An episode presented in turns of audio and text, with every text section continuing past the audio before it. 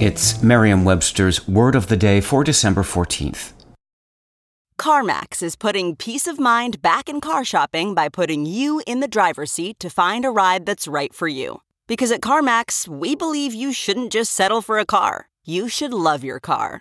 That's why every car we sell is CarMax certified quality so you can be sure with upfront pricing that's the same for every customer. So don't settle. Find love at first drive and start shopping now at CarMax.com.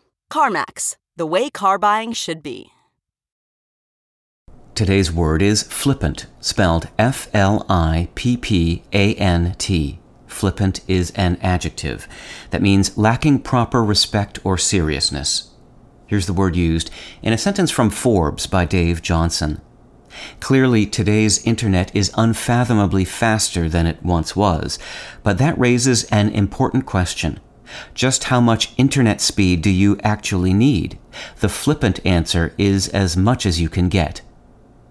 The word flippant is believed to come from the word flip, which in turn is a supposed imitation of the sound of something flipping.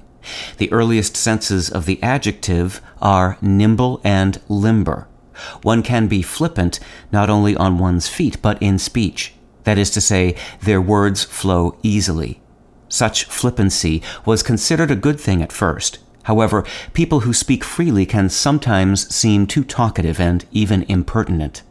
The positive sense of flippant has slipped from use, but the disrespectful sense still flows. With your word of the day, I'm Peter Sokolowski. Visit merriam-webster.com today for definitions, wordplay, and trending word lookups.